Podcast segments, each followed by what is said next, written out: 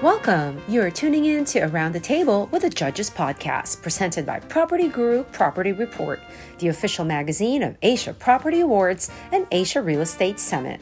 This episode is brought to you by Esquire Philippines, the official media partner of Property Guru Philippines Property Awards 2022.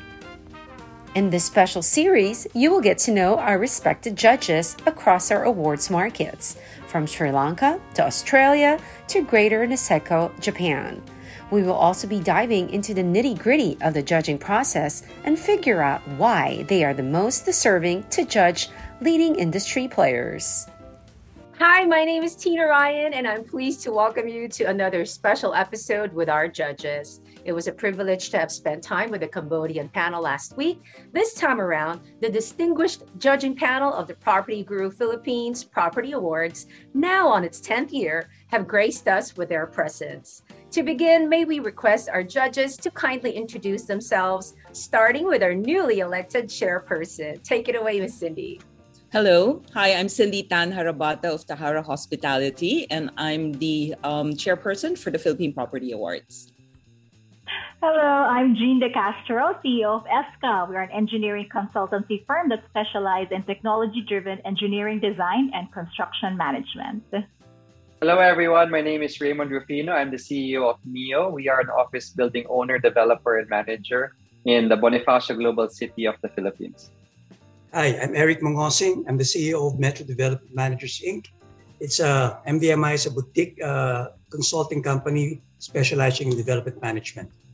Thank you, judges. Great seeing you, Miss Cindy, and so great seeing you as well, Sir Eric.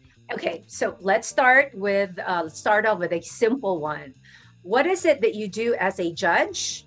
Let's have our chairperson answer first. I think um, well, we ensure f- fairness in the judging process for each entry per category, and I think through the years we've also helped shape um, uh, the awards, the property awards.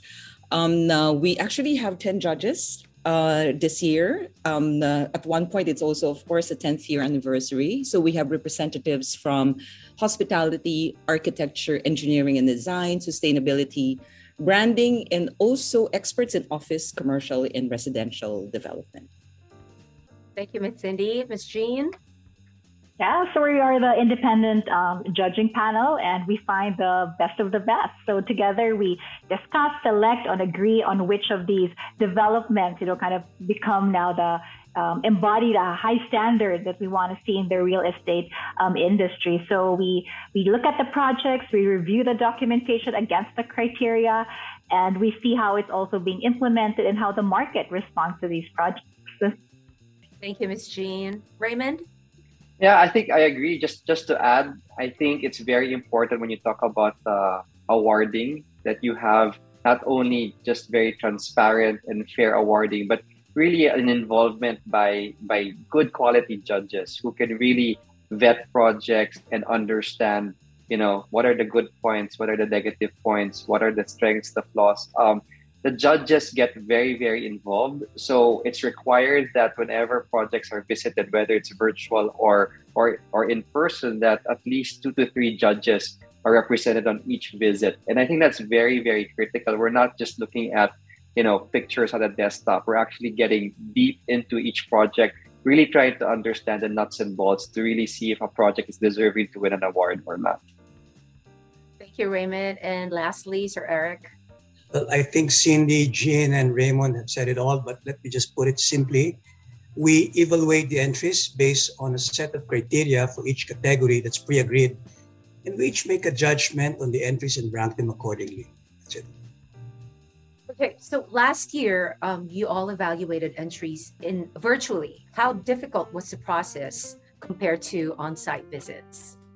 Well, Tina, even pre- prior to the pandemic, so well, we have been doing uh, what uh, virtual all these virtual tours with all the uh, with all the developers for two years. But prior to that, we've been doing this for about eight years already, and um, uh, so I guess I'm one of the longest judges to have actually stayed with the you know with the the whole process for ten for close to ten years now. But one of the things we recognized, let's say, for the past two years was that we did, of course, everyone recognizes because of the pandemic, there was like um, a shortfall also in terms of sales um, uptake and also construction delays. But at one point, um, a lot, we recognize that a lot of developers also have pivoted to, let's say, you know, revised plans. We actually recognize more green spaces. It was an opportunity for them to change some of the spaces and also um, uh, looked at what the consumer demand was and also came up with affordable payment terms. So I think at one point, even there was a slowdown. You also saw, uh, you know, a pickup, um, especially last year. And last year, I believe, was one of the best years that we've had um, uh, for for the property awards. Considering it was a pandemic, it's still a pandemic. Okay, who would like to answer uh, again? I can go next. Um, I think the virtual versus the actual physical inspection. Yeah, I mean, to be honest, I'm a bit old school in terms of um, you know, I always felt feel real estate has to be walked, right? You have to experience real estate firsthand physically because we are talking about you know a development which has so many aspects to it which is very very hard to do um, virtually right um, i guess the way i would put it is virtual is probably easier on the judges because it's more convenient easier in terms of time but i think harder in terms of really evaluating the project because when you when you're a real estate professional and you walk through a project you're able to see right away and get to feel the project. Whereas if you're looking at it, you know, through a PowerPoint presentation or a video or pictures, you're not you're not getting the same, I would say, depth of experience. And so I'm a big fan of just visiting the properties in person, even if logistically that takes a lot more out of us as judges. We have to fly. Sometimes we have to do overnights because we have to visit the the, the, the sites. And you know, over the past few years, an exciting development has been the growth of of, of projects and, and potential awardees who are outside of Metro Manila. So we have to fly to these provincial cities and locations to be able to visit these projects. But I think visiting them in person really also gives us a chance to really, you know, understand and get to know these projects intimately. Thank you, Sir Raymond. Um, for Jean and um, Sir Eric, how do you make sure that the projects are judged fairly without being there physically?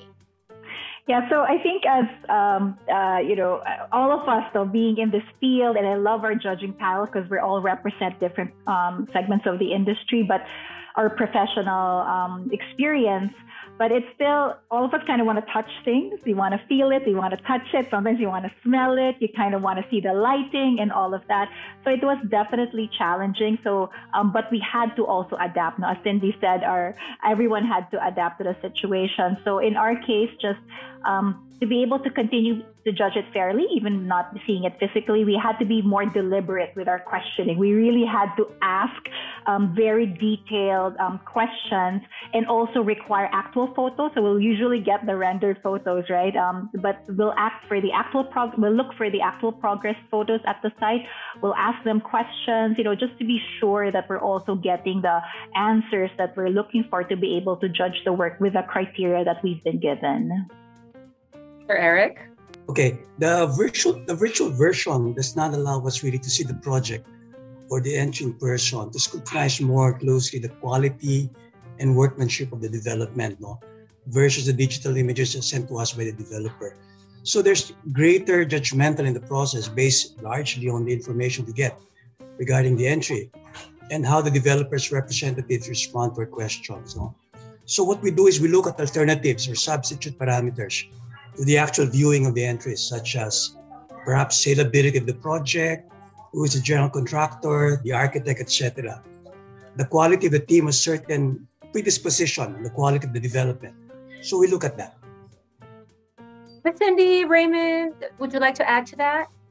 I think what we also recognized was that not um, although they showed us some virtual tours, but there were some virtual tours that were real time and I, yeah, there were some entries, and we all enjoyed seeing it. And some have actually been on site, so you see the progress year after year.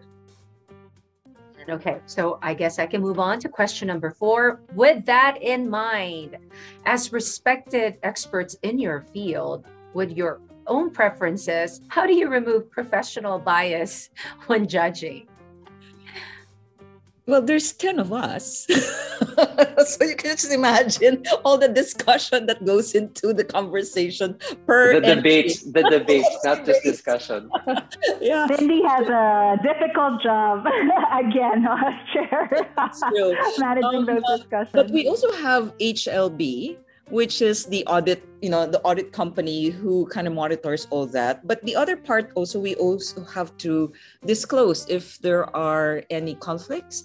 And it's inevitable that um, we do have, um, you know, the entries could also be potentially our client, whether or not we're working on the same um, on the same project. But given that you also have, um, I mean, the entries were also quite particular about who the developers are. You can be like um, all the big names, the conglomerates, but um, uh, we also encourage a lot of um, the you know the, the new breeds of developers because we want to see a lot of innovation that comes into play. But um, uh, but one thing good is that um, I guess we also self check everyone else yeah but hlb has actually quite um, they've been very you know i mean judicious when it comes to really um, you know making sure that there's no bias there's no conflict of interest from uh, from any of the entries so we don't participate if, if we see that there's a potential conflict. If we've worked on the project, then we don't participate um, in directly, you know, judging um, that particular project to keep it also credible and transparent. I think it's also worthwhile to mention that as you judge, the more you judge, the more years you've been judging, the more you're able to be, I would say, more objective. Mm. Um, I think when you're a first time judge, or maybe your first one or two years, the personal bias is a little bit difficult to overcome. You just carry that with you. But as you start to judge over more years and you start to see a lot more projects, then you really start to kind of open up um, your your the objectivity in your in your in your in your head. I remember, you know, before, you know, you just always think, oh, it's a bigger developer, probably going to be a better quality project compared to this company we've never heard of, and then you get surprised that hey, this this up and coming developer actually is delivering a higher quality project than some of these big name developers. So your your your initial bias, you know, kind of oh, it's time to question that, right? You, you come in with this bias, but then you realize that, hey, that does not necessarily hold true. And I think as you as you judge more and more years, and we have the benefit of having some judges who have been here, like like Cindy has mentioned, for for many years. Um, I think that mix of you know some are new judges, some are been here for a while. I think I've been judging. I don't know. I can't even don't even remember how many six seven years I think already. Um, so so that mix of of sort of judging tenure, I think is also good to kind of help with the with the bias, right? Sir Raymond and Sir Eric, would you like to add to that? Definitely. I just remind myself that there are governance rules and compliances that we have to abide to. So we try to avoid potential conflict of interest. And as Cindy said earlier, we need to disclose if their personal and professional relationship with the developers, if any. So with that, uh, we just go on with our work. Now, um, I this next question is kind of tough. Like, how has there ever been a situation where the judges uh, votes, the judges' votes were split between two candidates? How did you guys yeah. handle it? Yeah, yeah all the time.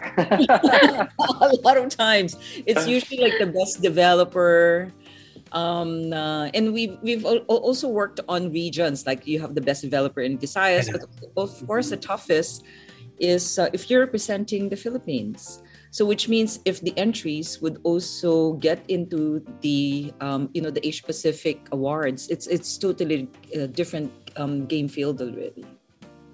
That's why sometimes the meetings can be quite long because you know we while we agree I would say there's agreement most of the time, but there will be certain specific awards where the judges will be split, and you mm-hmm. know we work on we work on consensus, right? So we kind of have to spend the time, and that'll be Cindy's job. Yeah, now that she's the our chairperson for this year, managing the judges and trying to get achieve consensus on every single award, right? So that's going to be, you know, unfortunately, sometimes it's a time-consuming process. But we we we've managed over the past years. We've always managed, even if it takes a little bit longer. We'll eventually get there, right? So.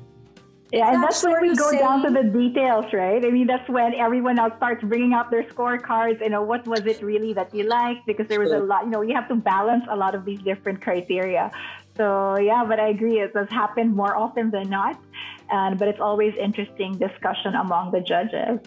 Who makes the final decision, though? Is it the chairperson? No. Uh, uh, Ina, in my four One years point. as a judge, there's a dispute already.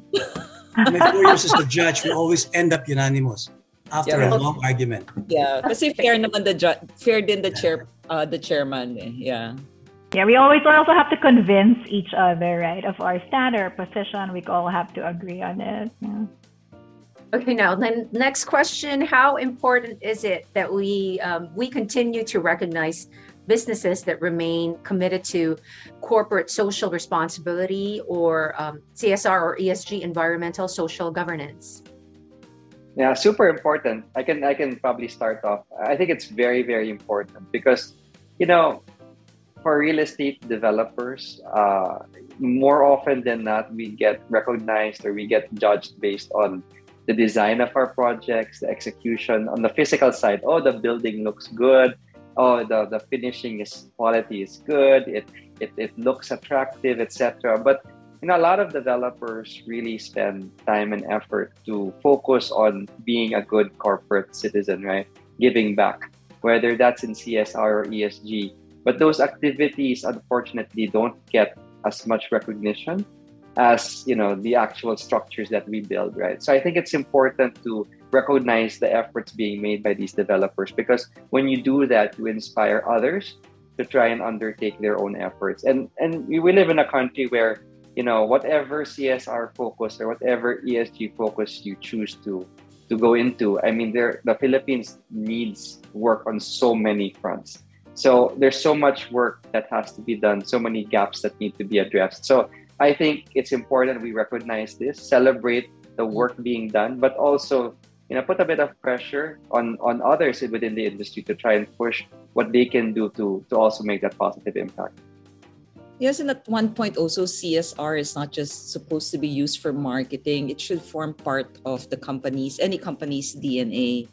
Um, uh, so yeah, I think we've also been responsible in terms of pushing other developers. We've been such a strong voice in pushing sustainability in all developments. For Eric? Um, yeah. Yeah. Would like uh, to add to that? Well, it adds a new dimension to the judging criteria, not directly related to the entries, but more regarding the developer who is behind the project and how it is managing its affairs within the greater business community and the society at large it, therefore it's very important. Yeah, and it's it's almost like there's guilt in terms of how much the construction um, sector contributes to climate crisis, right, to waste. And um, I think by recognizing these efforts, one, we can inform the market, right, that these are the efforts being made. Uh, we can also bring attention to it and encourage investment um, in projects that embrace these types of initiatives. Um, and also, it's a good reflection of the market, right? The new generation of buyers now, of consumers, also have these in mind. So I think it's only right that we also um, recognize this in the awards. This year, you added several new categories, including Best Integrated Work from Home Development, a segment that was on the rise during the pandemic. But with economies slowly returning to normalcy, do you think this demand will prosper prosper rather post COVID? Yeah, I think so. Um, I think you have like not only work from home, but you also have the work from resort, work from the beach. Um, and with the setup of companies right now, my God, it's not only the, the companies, but the people who work. You know, um, they're used to hybrid setup, and companies have actually opened up and say yes. I mean, for you it, to also retain staff. I mean, it's I think it's um, this is for here. I mean, this is really for to stay. I mean th- this kind of concept is it's no longer a concept. I think if i mean i've been practicing work from everywhere. So i think it has actually gained more popularity and people do realize oh it's possible. I mean and zoom is you know and, and all the virtual uh, has actually become part of our lives. It's, we've also become more efficient that way. Wi-fi yeah I agree. yeah i agree with cindy. I think i think that the the name of the game now is flexibility, right? And so I think whatever real estate project you do in the future, it used to be that everything was was pigeonholed before. Or oh, you're just doing a residential unit for a student. This is what they do. This is all that you're gonna put in there. It's very, very, very specific. I think more and more developers are going to try to build in more flexibility to the way, you know, the way assets are designed, operated. Um, the functionality of all of these gonna is gonna be more diverse so that you can start to do a lot more things with the same real estate. Yeah, because I was thinking, I guess it also gives an additional challenge, right, to office spaces now, right? You kind of have to up the ante to get people um, back to the office, even with a hybrid setup. So it also kind of changes um, um, the game for office spaces now, which I would find very interesting. As Raymond said, it's flexibility as well as what are the other um, engagement activities or other elements that they put in now to the office to be able to embrace this new type of workforce that we're seeing. Uh, whether or not everyone will embrace it, I think it's still out, right? There have been some push and pull from big companies here and abroad, but in terms of you know, being able to be more flexible. As um, I would agree with that in adapting to any new thing that comes about again. Um, that would be very, very important for our, for all our real estate spaces. Yeah, agree with all of them, Tina. In fact, uh, as in consultancy, they've actually been doing that for the longest time, no? But uh, in particular, more for commercial developments, and uh, I guess in respect of BPOs and call centers, where the work from home configuration has been very has been proven to be effective and efficient. Yeah. Maybe Tina, another part, because I'm in the hospitality side naman. We're designing and also developing new lives. We call it, of course, lifestyle hotels, but a lot of the lifestyle hotels now, uh, we incorporate the co-live or even co-work space.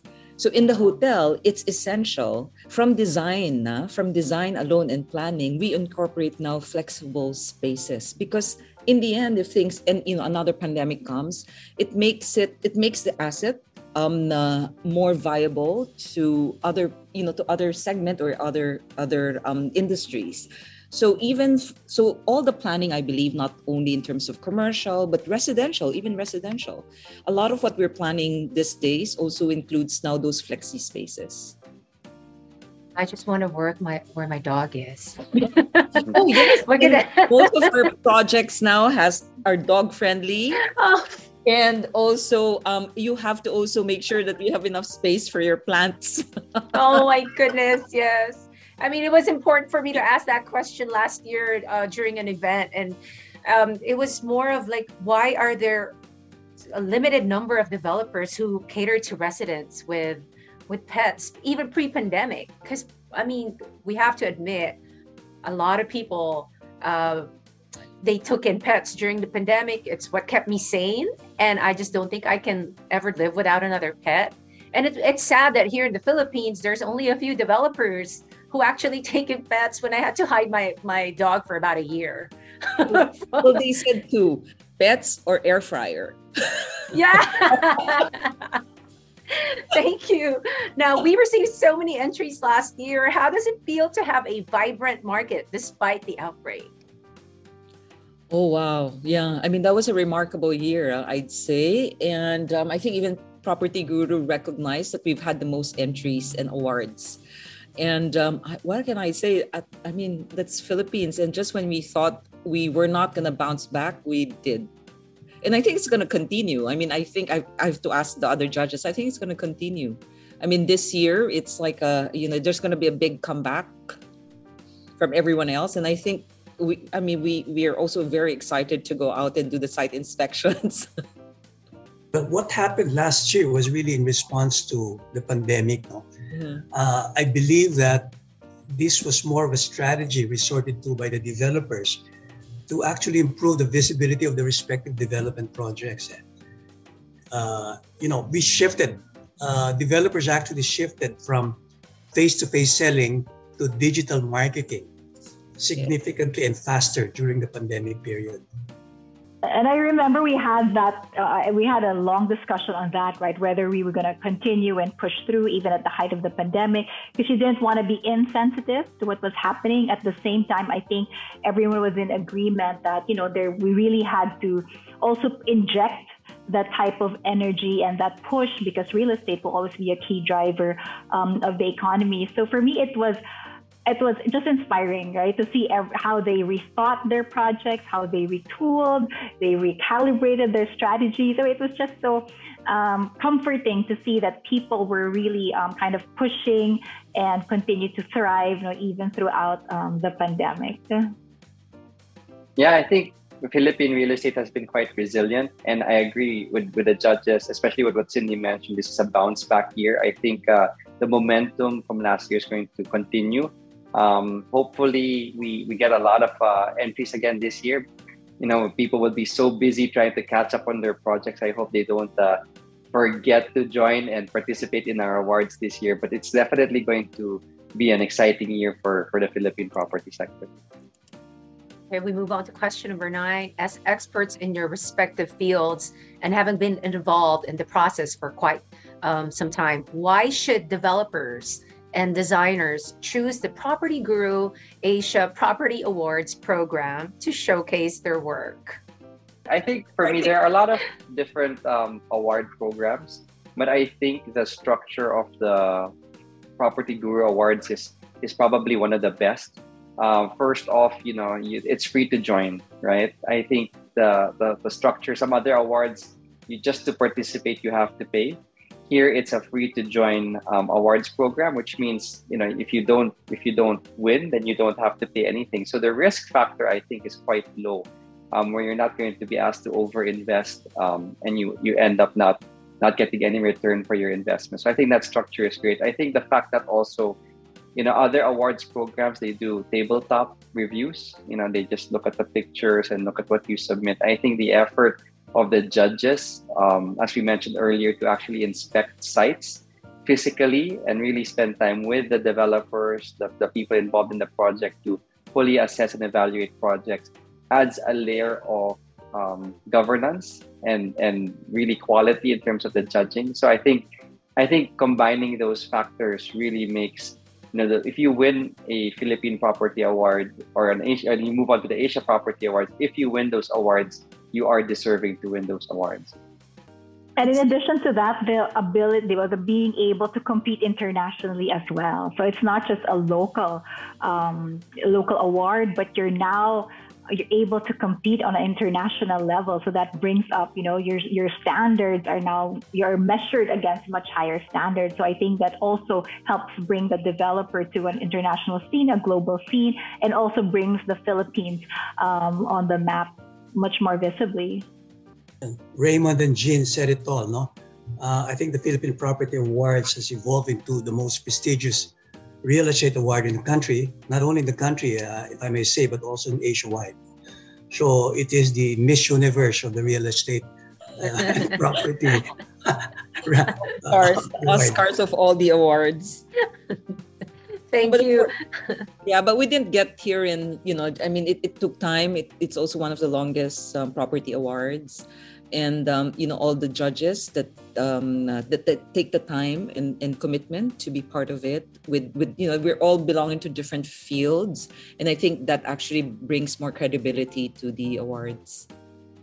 Okay, we have uh, con- come to our conclusion with this episode. Special shout out to our sponsors and partners this year Platinum sponsor Kohler, Gold sponsor Boysen Paints, media partners Business World and Esquire Philippines, and official supervisor HLB.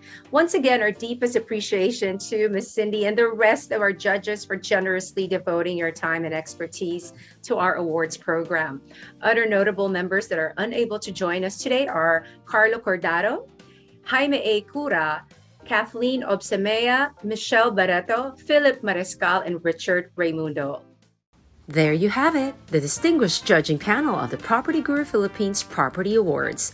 Once again, thank you for joining us in this special episode brought to you by Esquire Philippines, the official media partner of Property Guru Philippines Property Awards 2022. See you in the next one.